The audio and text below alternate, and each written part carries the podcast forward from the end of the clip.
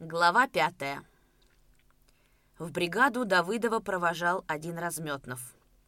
Подвода была попутная, пахарем из кладовой колхоза отправляли харчи, семьи слали работавшим в бригаде смены белья и кое-что из одежонки. Давыдов сидел на бричке, свесив ноги в обшарпанных порыжилых сапогах, старчески горбясь и безучастно глядя по сторонам. Под накинутым в напашку пиджаком острыми углами выступали лопатки, он давно не подстригался, и крупные завитки черных волос сползали из-под сбитой на затылок кепки на смуглую широкую шею, на засаленный воротник пиджака. Что-то неприятное и жалкое было во всем его облике. Глядя на него и морщась, как от сильной боли, Разметнов подумал, эк его выездила лужка — ну и проклятая же баба произвела парня до какого, так что и поглядеть-то не на что. Вот она, любовь, до чего нашего брата доводит. Был человеком, а стал хуже капустной кочерышки. Уж кому-кому, а Разметнову было доподлинно известно, до чего доводит любовь. Вспомнил он Марину Паяркову, еще кое-что из пережитого, горестно вздохнул, но улыбнулся весело и пошел наведаться в сельсовет. На полпути ему встретился Макар Нагульнов. Как и всегда, сухой, подтянутый, немного щеголяющий безукоризненной военной выправкой, он молча протянул разметную руку, кивком головы указал на удалявшуюся вдоль улицы под воду. «Видал, каков стал товарищ Давыдов?»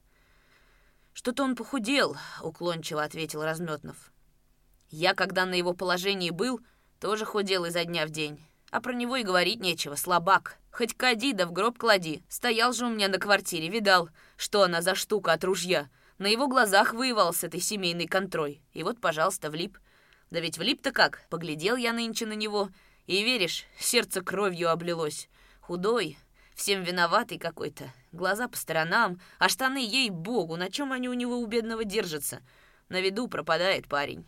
Эту мою предбывшую супругу надо было еще зимой подогнать под раскулачивание и проводить вместе с ее Тимошкой рваным в холодные края.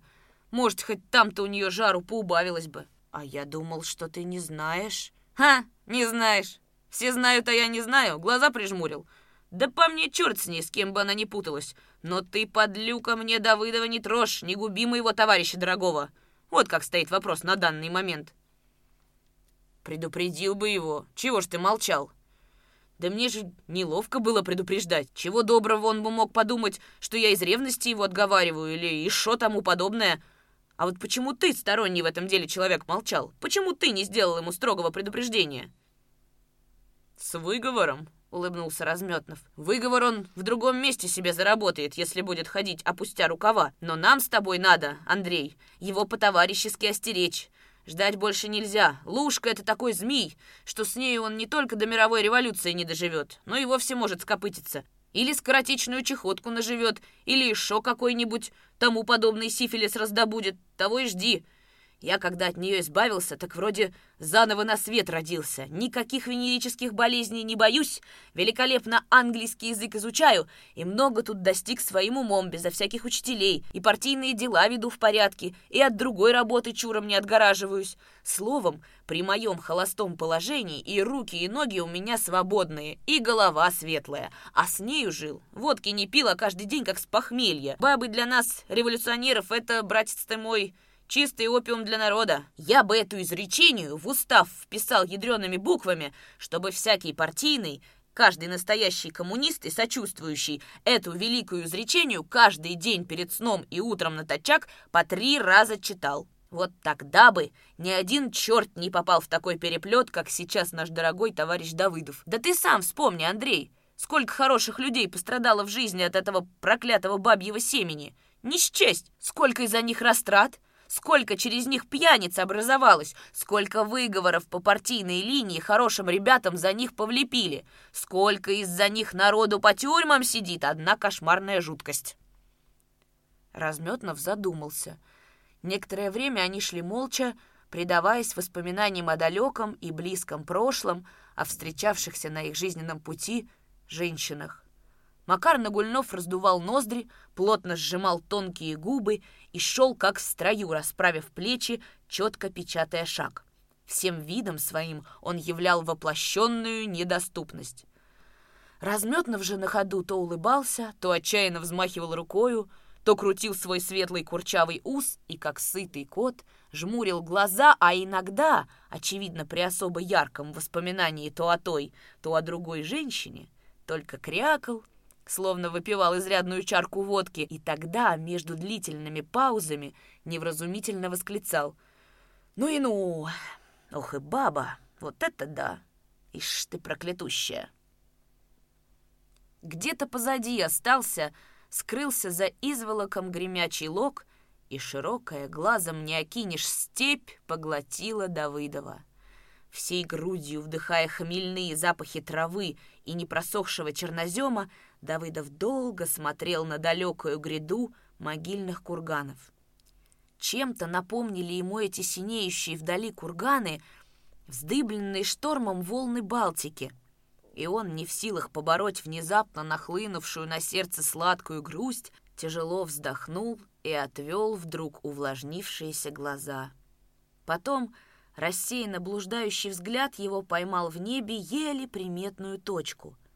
Черный степной орел, житель могильных курганов, царственно величавый в своем одиночестве, парил в холодном поднебесье, медленно, почти незаметно теряя на кругах высоту.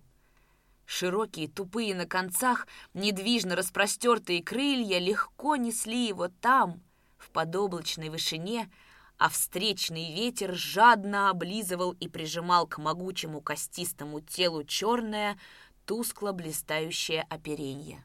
Когда он, слегка кренясь на разворотах, устремлялся на восток, солнечные лучи светили ему снизу и навстречу, и тогда Давыдову казалось, что по белесому подбою орлиных крыльев мечутся белые искры, то мгновенно вспыхивая, то угасая. Степь без конца и края. Древние курганы в голубой дымке. Черный орел в небе. Мягкий шелест, стелющийся под ветром травы. Маленьким и затерянным в этих огромных просторах почувствовал себя Давыдов, тоскливо оглядывая томящую своей бесконечностью степь. Мелкими и ничтожными показались ему в эти минуты и его любовь к Лушке, и горечь разлуки, и несбывшееся желание повидаться с ней. Чувство одиночества и оторванности от всего живого мира тяжко овладело им. Нечто похожее испытывал он давным-давно, когда приходилось по ночам стоять на корабле вперед смотрящим. Как страшно давно это было, как в старом полузабытом сне. Ощутимее пригревало солнце. Сильнее дул мягкий южный ветер. Незаметно для самого себя Давыдов склонил голову и задремал, тихо раскачиваясь на ухабах и неровностях заброшенной степной дороги. Лошаденки попались ему захудалые, возница пожилой колхозник Иван Аржанов, молчаливый и, по общему мнению в хуторе, слегка придурковатый.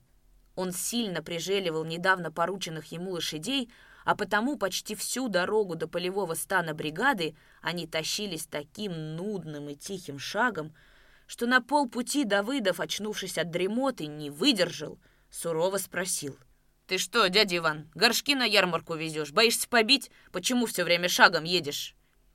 Аржанов, отвернувшись, долго молчал, потом ответил скрипучим голосом. «Я знаю, какой горшок я везу, но хоть ты и председатель колхоза, а без толку скакать меня не заставишь. Шалишь, брат?» «Кто же говорит без толку? Ну ты хоть под горку трони хрысцой, не клажу везешь, считай, порожним едешь, факт!» После длительного молчания Аржанов неохотно сказал. «Животное сама знает, когда ей шагом идти, когда рысью бечь». Давыдов начал не на шутку сердиться. Уже не скрывая возмущения, он воскликнул. «Вот это лихо! А ты для чего? Для чего тебе вожжи в руки даны? Для чего ты на повозке место просиживаешь? А ну-ка давай сюда вожжи!» Уже явно охотнее Аржанов ответил — Вожжи мне в руки даны для того, чтобы править лошадьми, чтобы они шли туда, куда надо, а не туда, куда не надо. А если тебе не нравится, что я с тобой рядом сижу и место просиживаю, я могу слезть и идти возле брички пешком, но в твои руки вожжей не отдам. Шалишь, брат?» «Это почему же ты не отдашь?» — спросил Давыдов, тщетно пытаясь заглянуть в лицо, упорно не желавшему смотреть на него возницы. «А ты свои вожжи в мои руки отдашь?» «Какие вожжи?» — не понял сразу Давыдов. «А такие. У тебя же от всего колхоза вожжи в руках. Тебе народ доверил всем хозяйством нашего колхоза править. Отдашь ты мне эти вожжи? Не отдашь? Небось скажешь, шалишь, дядя?» Вот так и я. Я же не прошу твои вожжи, не проси ты мои». Давыдов весело фыркнул. От недавней злости его не осталось и следа. «Ну, а если, скажем, пожар в хуторе случится, ты с бочкой воды будешь ехать такими же позорными темпами?» — спросил он уже с интересом, ожидая ответа. «На пожар таких, как я, с бочками не посылают». И тут-то, глядя сбоку на Аржанова, Давыдов впервые увидел у него где-то ниже обветренной шелушащейся скулы мелкие морщины сдержанной улыбки. «А каких же посылают, по-твоему?» «Таких, как ты, да Макар Нагульнов». «Это почему же?» «А вы только двое в хуторе любите шибко ездить и сами вскачь живете». Давыдов рассмеялся от всей души, хлопая себя по коленям и запрокидывая голову. Еще не отдышавшись от смеха, он спросил — Значит, если на самом деле пожар случится, только нам с Макаром и тушить его? Нет, зачем же? Вам с Макаром только воду возить, на лошадях во весь опор скакать, чтобы мыло с них во все стороны шмотьями летело. А тушить будем мы, колхозники. Кто с ведром, кто с багром, кто с топором. А распоряжаться на пожаре будет разметнов, больше некому. Вот тебе и дядя с придурью. С искренним изумлением подумал Давыдов. После минутного молчания он спросил.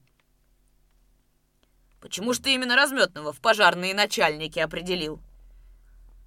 «Умный ты парень, а недогадливый», — уже откровенно посмеиваясь, ответил Аржанов.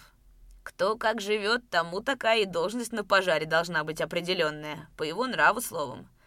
Вот вы с Макаром скать живете, ни днем, ни ночью покою вам нету. И другим этого спокою не даете. Стало быть, вам, как самым проворным и мотовитым, только воду подвозить, без задержки. Без воды пожар не потушишь, так я говорю. Андрюшка Разметнов, этот рыском живет в натруску. Лишнего не перебежит и не переступит, пока ему кнута не покажешь.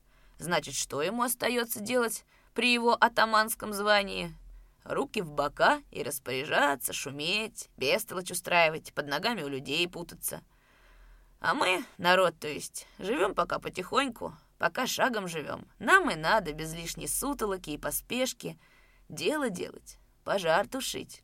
Давыдов хлопнул ладонью по спине Аржанова, повернул его к себе и близко увидел хитро смеющиеся глаза и доброе забородатившее лицо. Сдержанно улыбаясь, Давыдов сказал, «А ты, дядя Иван, оказывается, гусь».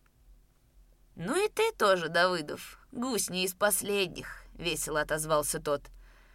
Они по-прежнему тащились шагом, но Давыдов, уверившись в том, что все его старания ни к чему не приведут, уже не торопил Аржанова. Он то соскакивал с повозки и шел рядом, то снова садился. Разговаривая о колхозных делах и обо всем понемногу, Давыдов все больше убеждался в мнении, что возница его — человек отнюдь не ущербленного ума. Обо всем он рассуждал толково и здраво, но ко всякому явлению и оценке его подходил с какой-то своей особой и необычной меркой. Уже когда показался вдали полевой стан, и возле него тончайшей прядкой закурчавился дымок бригадной кухни, Давыдов спросил — нет, всерьез, дядя Иван, так всю жизнь ты шагом и ездишь на лошадях? Так и езжу. Что ж ты мне раньше не сказал про такую твою странность? Я бы с тобой не поехал, факт. А чего ради я бы заранее себя хвалил? Вот ты и сам увидал мою езду. Один раз проедешь со мной, в другой не захочешь. С чего же это тебе так подеялось? Усмехнулся Давыдов. Вместо прямого ответа Аржанов уклончиво сказал. «У меня сосед в старое время был. Плотник, запойный, руки золотые, а сам запойный. Держится, держится, а потом, как только рюмку понюхает, и пошел чертить на месяц. Все с себя милый человек пропивал до нитки». «Ну?» Ну а сын его и капли в рот не берет. А ты без притчи, попроще. Проще некуда, милый человек. У меня покойный родитель лихой был охотник. А еще Лиша, наездник, на действительной службе в полку всегда первые призы забирал по скачке, по рубке и по джигитовке. Вернулся с действительной, на станишных скачках каждый год призы схватывал. Хоть и народный отец, а вредный человек был, царство ему небесное. Задатный был, фарсистый казачок. Бывало, каждое утро гвоздь в печке на огне нагреет и усы на этом гвозде закручивает. Любил перед народом покрасоваться, а особенно перед бабами. А верхи ездил как? Не дай не приведи Господь. Надо ему, допустим, в станицу по делу смотаться. Вот он выводит своего служивского коня из конюшни, подседлает его и с места в намет. Разгонит его по двору, пересегнет через плетень, только вихрь за ним и вьется. Рысью или шагом сроду не ездил. До станицы 24 версты наметом и оттуда также. Любил он из лихости зайцев верхом заскакивать. Заметь, не волков, а зайцев. Выгонит где-нибудь из бурьяна этого зайчишку, отожмет от буерака, догонит и либо арапником засечет, либо конем стопчет. Сколько раз он падал на всем скаку и увечился, а забаву свою не бросал. Ну и перевел лошадей в хозяйстве. На моей памяти шесть коней изничтожил. Какого насмерть загонит, какого на ноги посадит. Разорил нас с матерью вчистую. В одну зиму два коня под ним убились насмерть. Споткнется на всем скаку, вдарится об мерзлую землю и готов. Глядим, отец пеший идет, седло несет на плече. Мать, бывала, так и заголосит по-мертвому, а отцу хоть бы что. Отлежится дня три, покряхтит, и еще не успеют синяки у него на теле оттухнуть, а он уж опять собирается на охоту. Лошади разбивались насмерть, а как же он мог уцелеть? Лошадь — животное тяжелое. Она, когда падает на скаку, через голову раза три перевернется, пока земли достанет. А отцу что? — он стремена выпустит и летит с нее ласточкой. Ну, вдарится, полежит без памяти, сколько ему требуется, чтобы очухаться, а потом встанет и командируется домой пешком. Отважным был черт, и кость у него была как из железа клепанная. «Силен был парень!» — с восхищением сказал Давыдов. «Силен-то силен, но нашлась и на него чужая сила». «А что?» «Убили его наши хуторские казаки». «За что же это?» — закуривая, спросил заинтересованный Давыдов. «Дай мне папироску, милый человек». «Да ведь ты ж не куришь, дядя Иван!» «Так-то всерьез я не курю, а кое-когда балуюсь. А тут вспомнил эту старую историю. Что-то во рту стало сухо и солоно. За что, спрашиваешь, убили его? Заслужил, значит. Но все-таки...» За бабу убили, за полюбовницу его. Она была замужняя. Ну, Муж ее прознал про это дело. Один на один он с отцом побоялся сходиться. Отец был ростом небольшой, но ужасный, сильный. Тогда муж отцовой Любушки подговорил двух своих родных братьев. Дело было на Масленицу. Втроем они ночью подкараулили на речке отца. Господь милостивец, как они его били. Колями били, каким-то железом. Когда утром отца принесли домой, он был еще без памяти, весь черный, как чугун. Всю ночь без памяти на льду пролежал. Должно быть, ему нелегко было, а? На льду-то. Через неделю начал разговаривать и понимать начал, что ему говорят. Словом, пришел в себя. А с кровати два месяца не вставал, кровью харкал и разговаривал потихонечку, потихонечку. Вся середка у него была отбита. Друзья приходили его проведывать, допытывались, кто тебя бил, Федор, скажи, а мы... А он молчит и только потихоньку улыбается, поведет глазом, и когда мать выйдет, скажет шепотом. «Не помню, братцы, многим мужьям я виноватый». Мать бывала до скольких разов встанет перед ним на колени, просит. «Родный мой, Федюшка, скажи хоть мне, кто тебя убивал? Скажи ради Христа, чтобы я знал, за чью погибель мне молиться». Но отец положит ей руку на голову, как дитю, гладит ее волосы и говорит, «Не знаю кто, темно было, не угадал». Сзади по голове вдарили, сбили с ног, не успел разглядеть, кто меня на льду пестовал. Или так же тихонечко улыбнется и скажет ей, Охот тебе, моя косатушка старая, вспоминать. Мой грех, мой ответ. Призвали папа исповедовать его, и папу он ничего не сказал. Ужасный твердый был человек. А откуда ты знаешь, что он папу не сказал? А я под кроватью лежал, подслушивал. Мать заставила. Лезь, говорит, Ванятка, под кровать послушай, может, он батюшки назовет своих убивцев. Но только отец ничего про них не сказал. Разов пять на папова вопрос он сказал, грешен, батюшка. А потом спрашивает, а что, отец Дмитрий, на том свете кони бывают? Поп, как видно, испугался. Часто так говорит. Что ты, что ты, раб Божий Федор, какие там могут быть лошади, ты о спасении души думай. Долго он отца совестил и уговаривал. Отец все молчал, а потом сказал, говоришь, нету там коней, жалко. А то бы я там в табунчике определился. А ежели нету, так мне и делать на том свете нечего. Не буду умирать, вот тебе и весь сказ. Поп наспех причастил его и ушел дюж недовольный, очень дюж злой. Я рассказал матери все, что слышал. Она заплакала и говорит, грешником жил, грешником и помрет кормилец наш. Весною снег уж стаял, отец поднялся, Дня два походил по хате, а на третий, гляжу, он надевает ватный сюртук и папаху, говорит мне, «Пойди, Ванятка, подседлай мне кобыленку». У нас к этому времени в хозяйстве осталась одна кобылка-трехлетка. Мать услыхала, что он сказал, и в слезы. «Куда ты, Гош, Федя, сейчас верхи ездить? Ты на ногах еле держишься. Если сам себя не жалеешь, так хоть меня с детишками пожалей». А он засмеялся и говорит, «Я же, мать, сроду в жизни шагом не ездил. Дай мне хоть перед смертью в седле посидеть и хоть разок по двору шашком проехать. Я только по двору круга два проеду и в хату». Пошел я, подседлал кобылку, подвел к крыльцу. Мать вывела отца под руку. Два месяца он не брился, и в нашей темной хотенке не видно было, как он переменился обличьем. Глянул я на него при солнышке, и закипела во мне горючая слеза. Два месяца назад отец был черный, как ворон, а теперь борода отросла наполовину седая, и усы тоже, а волосы на песиках стали вовсе белые, как снег. Ежели бы он не улыбался какой-то замученной улыбкой, я, может, и не заплакал бы, а тут никак не мог сдержаться.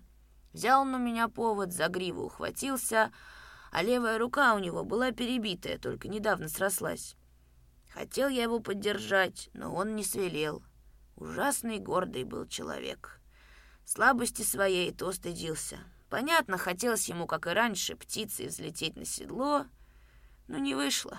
Поднялся он на стремени, а левая рука подвела, разжались пальцы, и вдарился он навзничь прямо спиной об землю. Внесли мы с матерью его в хату, Ежели раньше он только кашлял кровью, то теперь уже она пошла у него из глотки цевкой.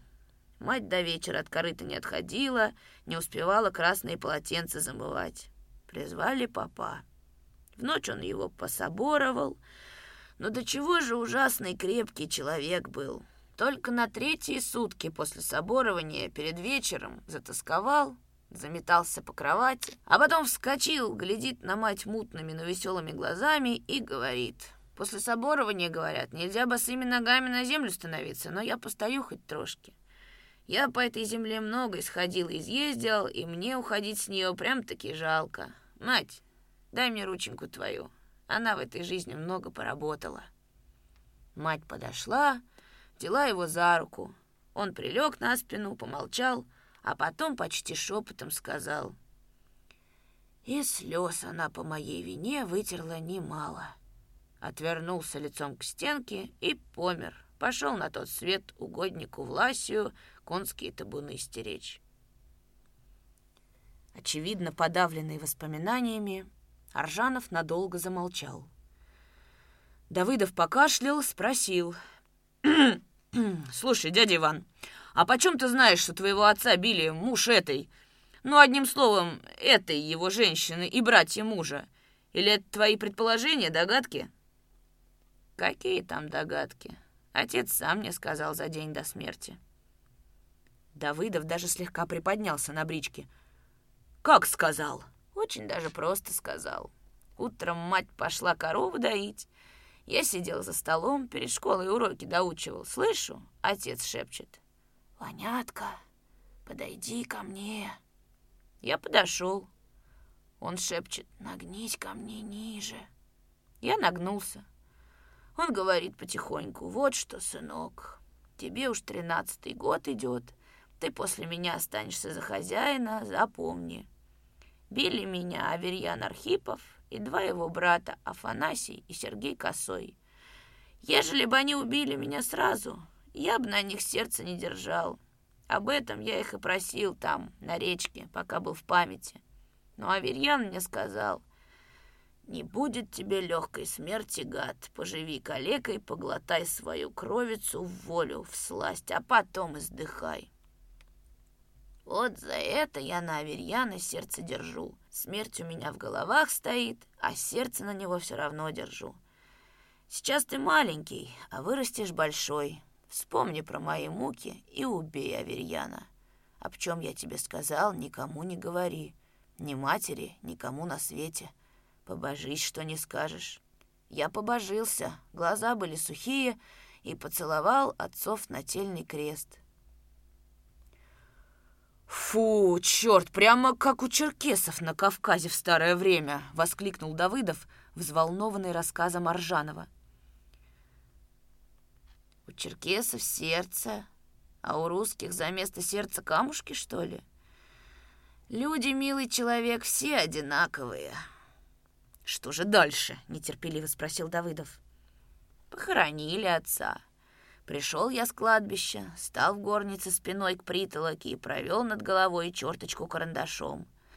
Каждый месяц я измерял свой рост, отмечался. Все скорее хотел стать большим, чтобы стукнуть Аверьяна. И вот стал я в доме хозяином, а было в ту пору мне 12 лет. И кроме меня было у матери нас еще семеро детей, мал-мала меньше. Мать после смерти отца стала часто прихварывать, и, боже мой, сколько нужды и горя пришлось нам хлебнуть. Какой бы отец непутевый ни был, но он умел погулять, умел и поработать. Для кое-каких других он был поганым человеком, а нам, детишкам и матери, свой, родной. Он нас кормил, одевал и обувал, и за нас он с весны до осени в поле хрип гнул.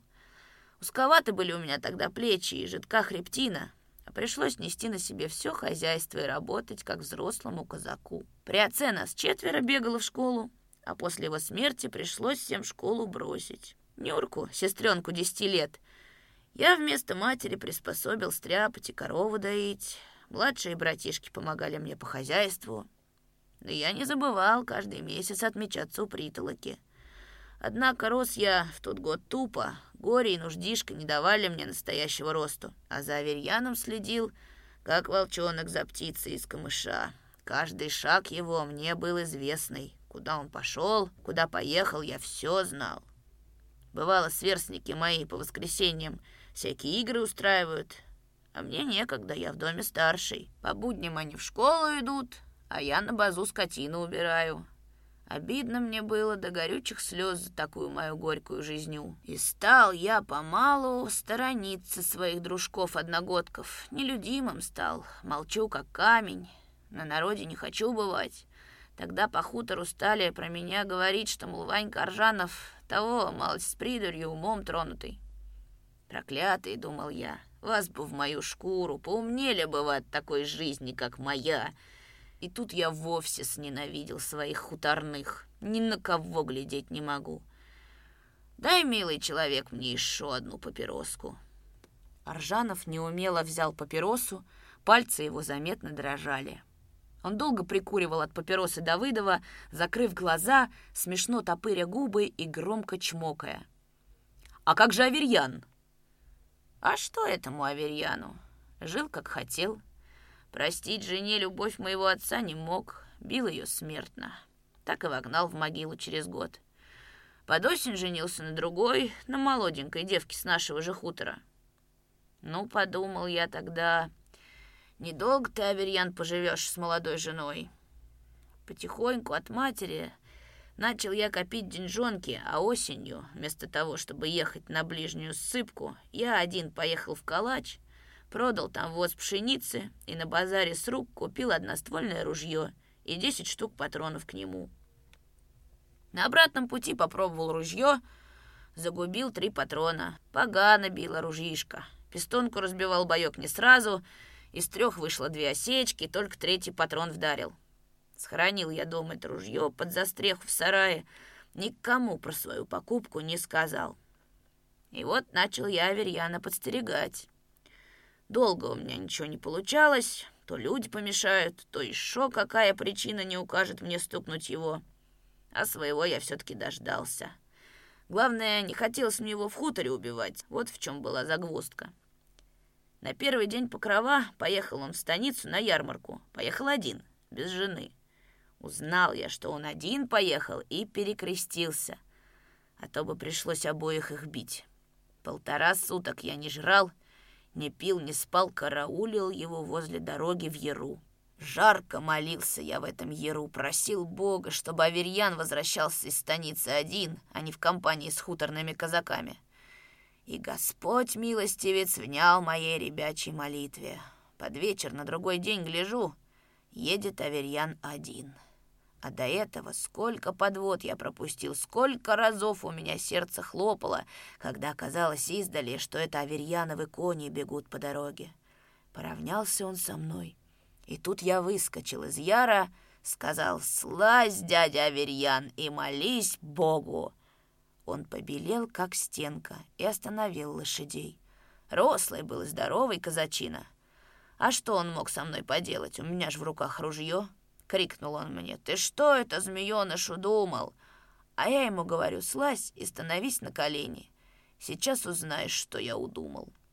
Отважный он был вражина. Сигнул с брички и кинулся ко мне с голыми руками. Близко я его напустил, вот когда этой бурьянины и вдарил в упор. «А если бы осечка?» Аржанов улыбнулся. «Ну, тогда бы он меня отправил к отцу под паском. Табуны на том свете стеречь». «Что же дальше?» Лошади от выстрела понесли, а я никак с места не тронусь. Ноги у меня отнялись, и весь я дрожу, как лист на ветру. Аверьян возле лежит, а я шагу к нему ступить не могу. Подыму ногу и опять опущу ее. Боюсь упасть. Вот как меня трясло. Ну, кое-как опамятовался, шагнул к нему, плюнул ему в морду и начал у него карманы в штанах и в пиджаке выворачивать. Вынул кошелек. В нем было бумажками 28 рублей, один золотой в 5 рублей и мелочь рубля 2 или 3. Это я уж после сосчитал дома. Остальные, какие у него были, он, видно, потратил на гостинцы своей молодой жене. Порожний кошелек я бросил тут же на дороге, а сам сигнул в яр и был таков. Давно это было, а помню все дочисто, как будто только вчера это со мной получилось. Ружье и патроны я в яру зарыл, уже по первому снегу ночью откопал свое имущество, принес в хутор и схоронил ружье в чужой леваде, в старой дуплястой вербе. «Зачем деньги взял?» — резко и зло спросил Давыдов. «А что?» «Зачем брал, спрашиваю?» «Они мне нужны были», — просто ответил Аржанов. «Нас в эту пору нужда ела дюжее, чем вошь». Давыдов соскочил с брички и долго шел молча. Молчал и Аржанов. Потом Давыдов спросил. «Это и все?» «Нет, не все, милый человек. Наехали следственные власти, рылись, копались. Так и уехали ни с чем. Кто мог на меня подумать? А тут вскоре простудился на порубке леса Сергей Косой, Аверьянов брат. Похворал и помер. Легких у него случилось воспаление. Я дюж забеспокоился тогда, думаю. Ну, как и Афанасий своей смертью помрет, и повиснет моя рука. Какой отец благословил покарать врагов. И я засуетился. «Постой!» — прервал его Давыдов. «Ведь тебе же отец говорил про одного Аверьяна, а ты на всех трех замахнулся!» «Мало ли что, отец. У отца своя воля была, а у меня своя. Так вот, засуетился я тогда. Афанасия я убил через окно, когда он вечерял. В ту ночь я отметился у притолоки в последний раз, потом стер все отметки тряпкой, а ружье и патроны утопил в речке. Все это стало мне уже ненужным. Я отцовую свою волю выполнил. В скорости мать затеялась помирать. Ночью подозвала на меня к себе, спросила. «Ты их побил, вонятка?» Признался. «Я маманя». Ничего она мне не сказала, только взяла мою правую руку и положила ее себе на сердце. Аржанов потрогал вожжи, лошади пошли веселее, и он, глядя на Давыдова по-детски ясными серыми глазами, спросил. «Теперь не будешь больше допытываться, почему я на лошадях шибко не езжу?» «Все понятно», — ответил Давыдов. «Тебе, дядя Иван, на быках ездить надо, водовозом. Факт. Об этом я до скольких разов просил Якова Лукича, но он не согласился. Он надо мной хочет улыбаться до последнего. Почему? Я еще мальчишкой, у него полтора года в работниках жил. Вот как. Вот так, милый человек. А ты не знал, что у Островного всю жизнь в хозяйстве работники были? Аржанов хитро сощурился. Были, милый человек, были. Год четыре назад он присмирел, когда налогами стали жать. Свернулся в клубок, как гадюка перед прыжком. А не будь за раз колхозов, да поменьше налоги. Яков Лукич показал бы себя, будь здоров. Самый лютый кулак он. А вы гадюку за пазухой пригрели.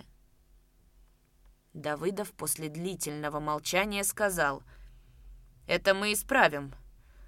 Разберемся с Островновым, как полагается, а все-таки, дядя Иван, ты человек с чудинкой». Аржанов улыбнулся, задумчиво глядя куда-то вдаль. «Да ведь чудинка, как тебе сказать? Вот растет вишневое деревце, на нем много разных веток. Я пришел и срезал одну ветку, чтобы сделать кнутовище. Из вишенника кнутовище надежнее. Росла она, милая, тоже с чудинкой, в сучках, в листьях, в своей красе. А обстругал я ее, эту ветку, и вот она — Аржанов достал из-под сиденья кнут, показал Давыдову коричневое с засохшей покоробленной корой вишневое кнутовище.